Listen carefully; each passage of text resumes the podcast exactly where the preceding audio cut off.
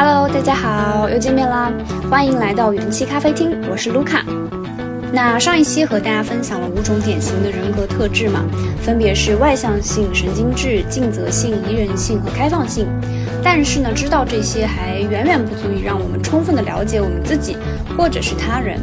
所以呢，为了进一步的了解一个人内心的这种需求啊、渴望啊，他的挣扎或者是他的追求，他为什么这样子行为、行动，以及他的心理变化，我们今天呢就跟随弗洛伊德、阿德勒、荣格，还有我非常喜欢的弗洛姆这几位心理学家，来看看他们是怎么理解人性的。OK，那话不多说，我们就直接开始吧。先来说一说大名鼎鼎的弗洛伊德啊，在心理学界呢，绝对是开创性的人物。他提出的很多模型也是被大众所熟知的，比如说心理地形模型，就是将人类的这个精神世界啊分成了意识、潜意识和潜意识三个部分。前后的前，第二个是潜意识，就是潜水的潜。那如果把我们的精神世界去想象成是一个房屋，那意识就是 conscious。就是客厅的这个部分，通透、开阔、一览无余，是我们直接可以看到、感知到的部分。而潜意识，也就是前后的前哈，preconscious。就像是储物间，那我们暂时在客厅里面用不到的一些东西呢，就放在储物间里。但是想要的话呢，就可随时可以去拿。比如说，我们可能几年前的一段回忆，或者是几天前看的一部电影的内容情节，又或者是好久不用的数学知识，但是想要调取的时候，还是可以调用的。嗯，那最后一个部分就是弗洛伊德认为的这个潜意识 （unconscious） 的部分呢，其实是。这三个里面最大的一个部分，就像是一座冰山底下水面底下的那个部分，虽然是看不见摸不着，但是对我们的想法、行为影响都非常的大。那继续刚才那个房屋的例子，潜意识呢，就像是房屋中我们自己都不知道的很多的这种隐秘的角落，那常年就是被锁住的。昏暗无光的、不见天日的啊，我们自己都不知道他们的存在。比如说，有的时候我们遇见新的人，可能会毫无理由的喜欢他们，或者是平白无故的讨厌他们；又或者我们在遇到某个场景的时候，会莫名其妙的觉得很害怕，背后发凉啊，或者甚至是在很重要的这种浪漫的求婚时刻叫错了名字等等。那这些就是怎么都想不通的行为想法。都有可能是潜意识在影响着我们。除了这个意识、潜意识、潜意识这样一个心理地形模型呢，弗洛伊德另外有一个三我模型，应该也是更被大家知道的，也就是把我们的心理分成了本我、自我和超我三个部分，而且呢，他们之间其实不是完全的协调一致的，他们之间会有矛盾冲突，也因此会给中间夹在中间的这个自我带来焦虑。我们等会儿会细聊焦虑的产生啊。那我们先来简单的看一下这个三个我。首先就是本我，英文叫 id，就是小写的 id 啊。那本我呢，就像是我们心里住了一个骄纵的小孩子，他就只想要追求快乐和满足，天天就是在那嚷嚷着我要，立刻就要，马上就要。就是比如说他想要吃东西，他想要躺着睡觉，他想要逃避痛苦。那在我们刚刚出生。呃，作为婴儿的时候呢，这个部分其实就占比就比较大了。那随着我们长大呢，我们就慢慢的和现实有了一些互动嘛。那你就会发现，肯定是没有办法就完全遵循快乐原则的，除非就真的是小公主，而且被宠上天的那种哈。那在这个情况下呢，我们就逐渐会分化出新的人格的部分，叫做自我 ego 啊，e g o ego。那相比于呃刚才我们说到的这个不管不顾、吵吵嚷嚷的本我，自我呢，它其实就更加的理智、更加谨慎和甚至圆滑。他学会了有的时候需要去忍受一些痛苦啊，需要理性的去思考和衡量，制定策略啊，做一定的妥协，很聪明，对吧？但是呢，他的本质其实还是想追求快乐的，只不过他学会了用更加现实的方法去获取这个快乐和他想要的收益。所以，自我他遵循着现实原则。那除了本我和自我，在我们成长的过程中呢，还会逐渐的在外部的这个影响和塑造之下，形成对于各种事物好和坏的评价和观念。比如说，我们知道善待他人是好的，那伤害他人是坏的；诚实是好的，撒谎和虚伪就是坏的，等等。那这个部分呢，其实就是超我，它体现了个人的这个良知，遵循着完美原则。它就不再像本我和自我是为自己考虑，并且通过行为去满足自己的需求了。超我呢，会关注社会规范，也会因此去抑制自己的冲动。那到这里，如果说本我更偏向于动物性，自我呢更偏向于人性，那超我就有点像是神性的部分了。那我们也看到，因为这三者它遵循着完全不同的原则，所以他们在共同面对世界的过程中，就难免会发生冲突了。嗯，自我呢，就特别像是周旋在啊现实、本我和超我这三位需求完全不同的老板中间，然后想尽办法满足他们各自的需求，可以说是最惨打工人。但是这个打工人他又不是万能的，所以他经常就会发现这些需求真的实在是难以调和，所以就会引发我们刚才说到的焦虑的情绪。当然，这里的焦虑不完全是和我们今天的焦虑是一模一样的，它是弗洛伊德提出的自我，就是在这里的这个 ego 所受到的三种焦虑。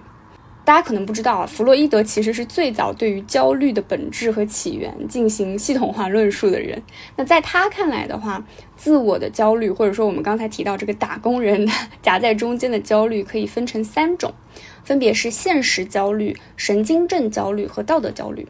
那这三者又有什么不一样呢？首先，现实焦虑很很简单，就是现实和自我之间的冲突。也就是说，当自我他去面对现实的时候，如果我发现我没有办法很好的应对，就会产生焦虑。比如说，嗯，几天之后突然要在公司做一场大型演讲，或者是我我突然知道我的房子要到期了，不能再住了，然后我就要开始找房子，并且这个时候又有公司里面的项目的截止日期，那这些情况都是一些让人感到焦虑的现实情况，这个就是现实焦虑。那第二种呢，叫做神经症焦虑。嗯，在弗洛伊德的定义下呢，它是本我和自我之间的冲突。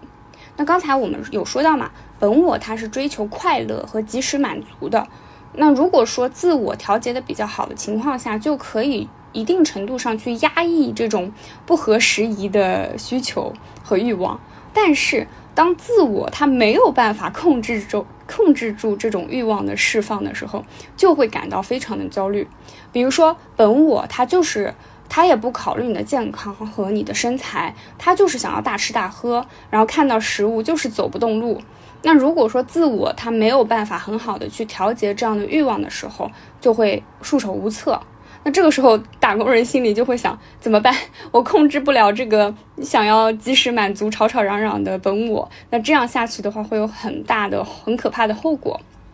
所以，神经症焦虑的本质其实是失控。第三种，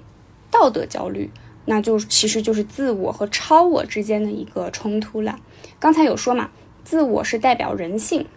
那人就是会犯错误的嘛，或者是至少他做不到，嗯，道德标准上的完美。比如说，有的时候他可能会说一些谎话，有的时候可能接受了不属于自己的奖励等等。但这个时候，超我就会跑过来谴责自我，然后自我就会觉得内疚、羞羞愧、自责，他就会想说：“哎呀，我怎么会是这样子的一个人呢？”那因此就会产生道德焦虑。这就是。弗洛伊德提出的三种焦虑。那如果我们就是焦虑了，自我也就是这个打工人就是调节不来了，我们应该怎么办呢？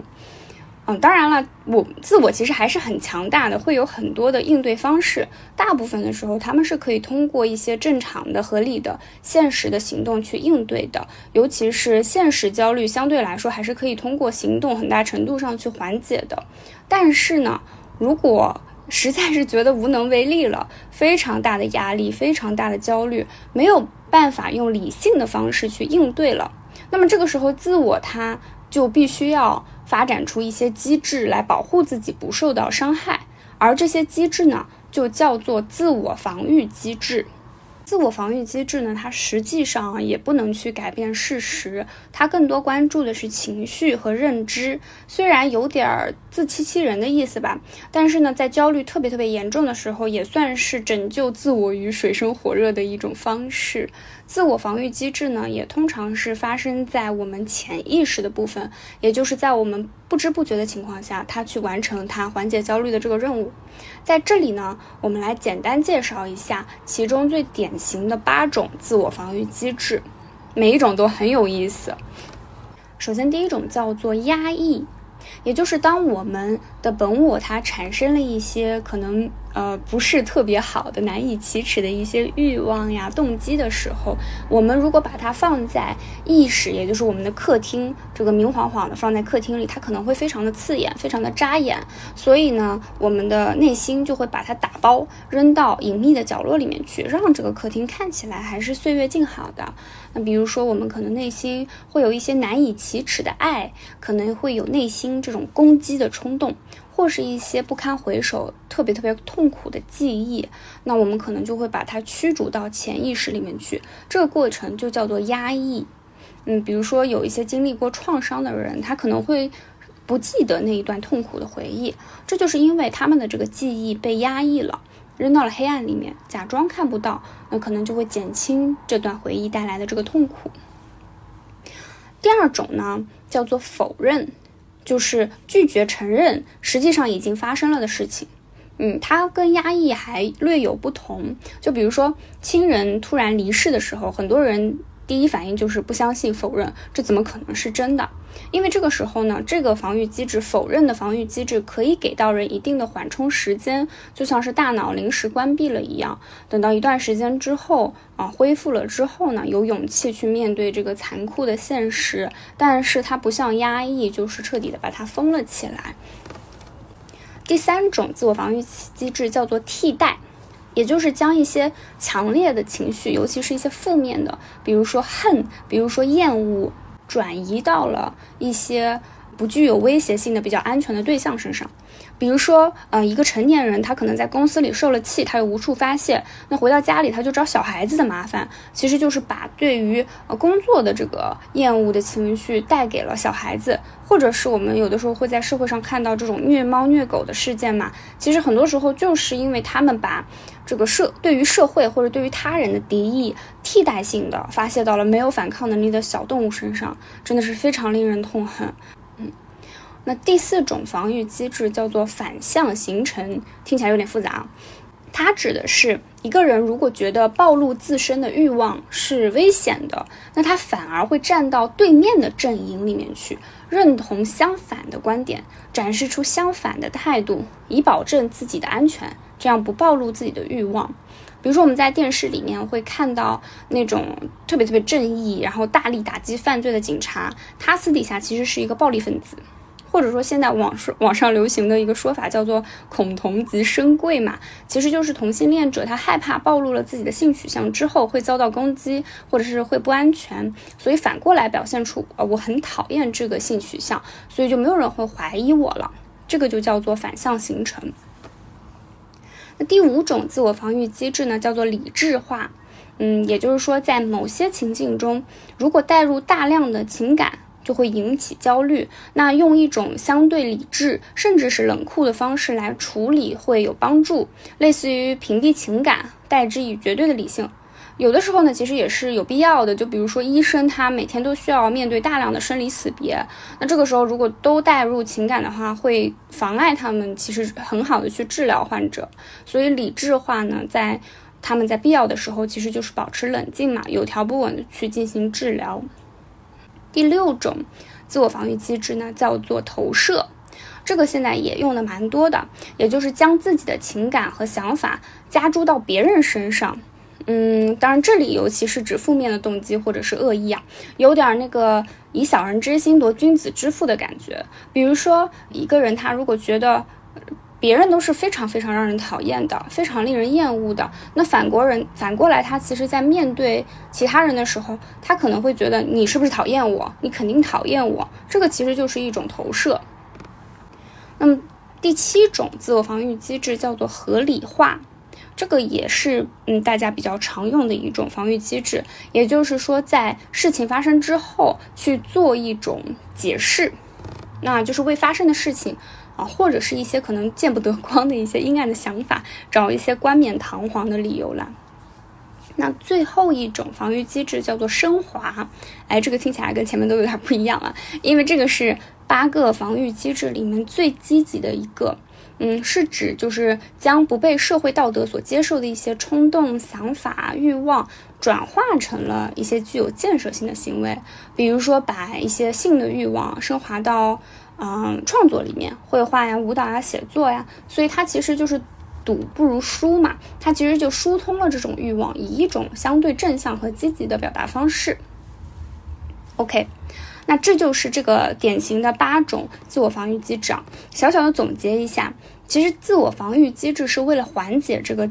夹在本我、超我和现实之间的自我产生的焦虑，在他没有办法应对的情况下呢，自我防御机制就通过其实是自我欺骗，达到了一定的自我保护作用。当然啦，我们也知道逃避虽然可耻，但是有用，对吧？这句话大家应该都很熟。但如果我们一直使用这些防御机制，一直在逃避的话，那你最终还是没有办法很好的发展起在现实生活中好好生活的这样的一种能力。所以呢，我们其实也可以反观一下自己，嗯，在应对焦虑的时候，我们的应对方式到底是积极的，还是和上面讲到的这些防御机制可能会有一些相似的地方？嗯，那关于弗洛伊德呢，我们就先讲到这里啊。他的心理地形模型，也就是意识、潜意识、潜意识、三我模型、自我、本我、超我，以及关于焦虑的探讨，还有这个。自我防御机制其实都给我们提供了大量的视角去看待我们自己和他人。接下来呢，让我们移步另外一位心理学大家，他这两年因为《被讨厌的勇气》这本书再次进入大众的视线，他就是 Alfred Adler 阿德勒。那今天呢，我们就来讲一讲阿德勒最具标志性也是最为人所知的观点：自卑与补偿。啊，什么意思呢？阿德勒认为呢，每个人都是不完美的嘛，因为我们出生的时候作为小宝宝，其实就是脆弱的，就是呃没有力量的。所以说，每个人他都会有自己脆弱或者是缺陷的部分。而当人们开始认识到这些部分的时候，就会产生自卑感。那这里的脆弱或者缺陷呢，不仅仅限于生理上的缺陷，当然还有心理上的，比如说觉得自己不够坚强啊，不够自律啊，不够有耐心啊等等。在正常的情况下呢，其实适度的自卑感，啊，阿德勒认为啊，能够让我们去弥补自己的不足啊，促使我们不断的去改变现状，变得更好。而这样一个过程，其实是一个追求卓越的过程，驱动着我们从自卑走向卓越，所以是一种积极的能量。嗯，那我们也可以看出来，在阿德勒的观点里，自卑感并不是一个消极的事物，它其实是进步和成长的根源。那我们也可以看出，他和弗洛伊德的观点其实就很不同了。弗洛伊德认为人的行为的底层动力是寻求快乐嘛，那阿德勒则是认为说我们是因为想要克服自卑，不懈的追求卓越，所以才产生了种种行为的。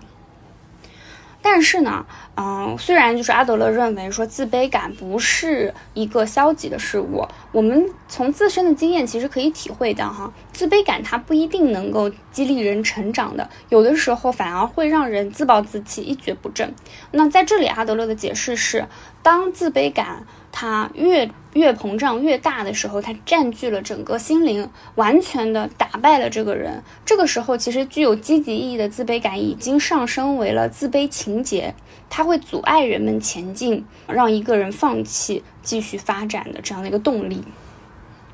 那为了避免自卑感发展成自卑情节，嗯，这里也要提到阿德勒的学生 Sophie 提出的一个著名短语，叫做“不完美的勇气”。我们如果拥有了不完美的勇气，能够去认可、欣赏、尊重我们身上有价值的部分，并且呢，就是去克服、去提升那些不完美的部分，这个其实就是一种积极的追求卓越。那我们也就会成为越来越好的自己。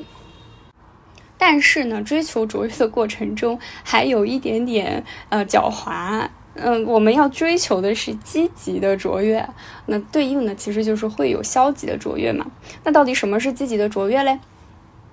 阿德勒的后继者呢提出了一个很有意思的说法，来区分积极的卓越和消极的卓越，叫做横向努力和纵向努力。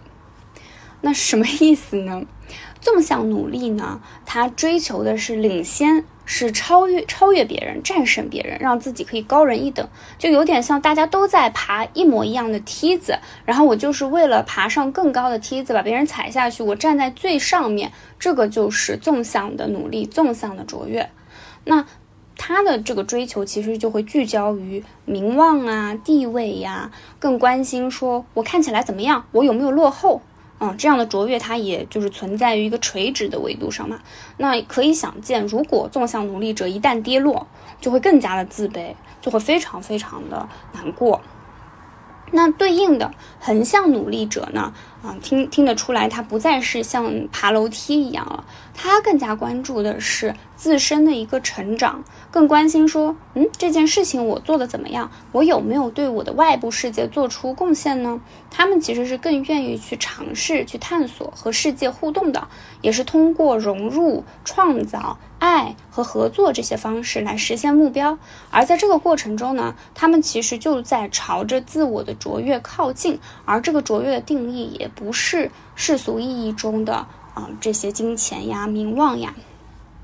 那对比之下呢，纵向努力者其实是为了克服自卑感，形成了一种不太健康的卓越情节。啊，一味的追求个人的卓越，但是却不顾及他人和社会的需要，只要不停的获得认可，证明自己，这个其实也是逃避自卑情节的一种方式。这一点其实对我们来说非常具有启发性，因为我们在生活中也可以感受到身边有不同的优秀，啊，有些其实是外部标准下的，那可能他确实有成就，但是当我们看到他们的时候，当我们靠近他们的时候，却不一定会觉得很喜欢他们，很敬佩他们。但是另外一些活出自己、真正绽放光芒的人，愿意给周围的人爱，也愿意跟周围的人合作的人，他虽然不一定在世俗意义上是很厉害的。但却是真正吸引人、让人喜欢的。除此之外呢，阿德勒的理论中还有像是社会兴趣啊、生活风格啊等等有趣的一些理论。那在今天的节目里面就不不过多展开了，因为我们还要继续跟随人格心理学的发展，来看一看心理学家中独树一帜的这个荣格，以及我个人非常喜欢的弗洛姆关于自由与安全的探讨。我们先简单说一下荣格吧。荣格的理论呢，其实带着一些神秘性和精神性的，比如说像刚才其实提到的这个情节，以及就是 prototype 原型这些词，都是从他的理论而来的。呃，不过呢，因为他的理论对我来说不是特别具有应用性，所以呢，我在今天的节目中也不会过多阐述了。感兴趣的听众其实可以在《我们可以不同》这本书中去读更多关于他的理论。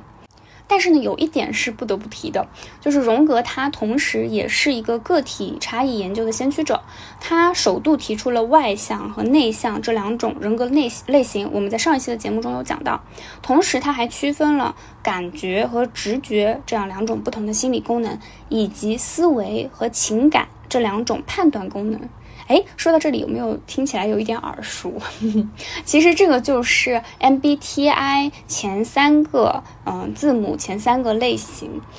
不过，MBTI 其实并不是荣格提出来的，而是一对母女，叫做凯瑟琳·布里格斯和伊莎贝尔·迈尔斯，基于荣格的理论，在前面三个维度上加入了最后一个判断知觉这个维度，然后就构成了我们现在听到的这种 ENFP、ISTJ、INFP，嗯，这些十六种的类型。不过呢，学术界其实对于这个测验的争议是很大的，毕竟它比起大五人格测验来说，并不是一个标准严格的人格测评。当然了，对于我们普通人来说嘛，我觉得它作为了解自己和社交的一个工具，也还是比较好用的。